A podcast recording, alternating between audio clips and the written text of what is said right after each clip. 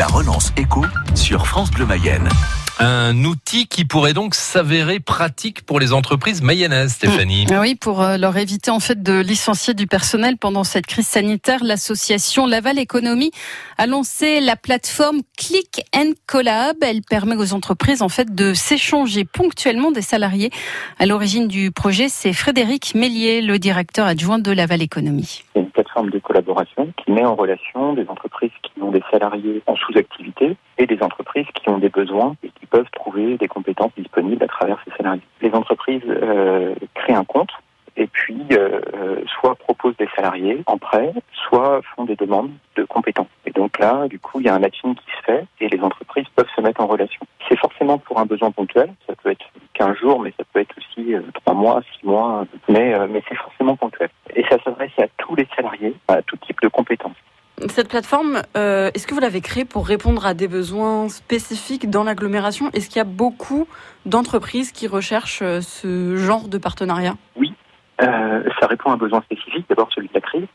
C'est-à-dire qu'au-delà du chômage partiel, le dispositif de prêt de main-d'œuvre vient compléter ça. Au-delà de ce contexte un peu particulier qu'est celui de la crise, euh, on a estimé que la relation très partenariale des entreprises du territoire, je dirais presque très solidaire, est pertinente pour développer un outil de ce type-là. L'enjeu à travers ça, c'est de faire en sorte de créer une solidarité inter-entreprise pour que les entreprises qui se portent bien à un moment donné puissent venir soutenir celles qui se portent moins bien. On a d'ores et déjà une trentaine d'entreprises euh, du territoire qui se sont euh, inscrites sur cette plateforme-là, soit en prêt, en accueil de salariés. Et donc les négociations sont en cours. Il y a des échanges qui sont très très bien avancés, qui vont démarrer euh, début septembre.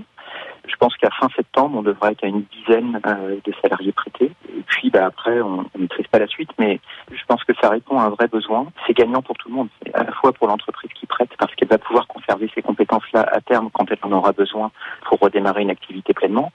Ça répond à un besoin de recrutement d'une entreprise à un instant donné.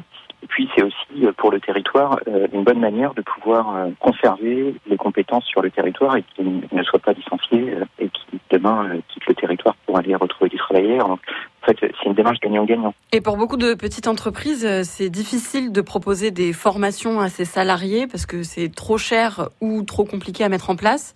Là aussi, votre plateforme propose une solution? Fait, au-delà du prêt de main-d'œuvre, elle permet de mettre en commun des besoins de formation. Donc, par exemple, une entreprise cherche à former euh, des caristes. Eh bien, euh, plutôt que de financer euh, la formation d'une seule personne, elle va proposer à des entreprises du territoire de mutualiser cette formation pour justement faire baisser les coûts. C'est vraiment une démarche de soutien. Et là, la plateforme, elle vient aider ça à travers un outil numérique. Frédéric Mélier, directeur adjoint de Laval Économie, qui répondait à Ambre Rosala, la relance éco, retrouvée sur francebleu.fr et à réécouter en podcast hein, sur l'appli France Bleu Mayenne.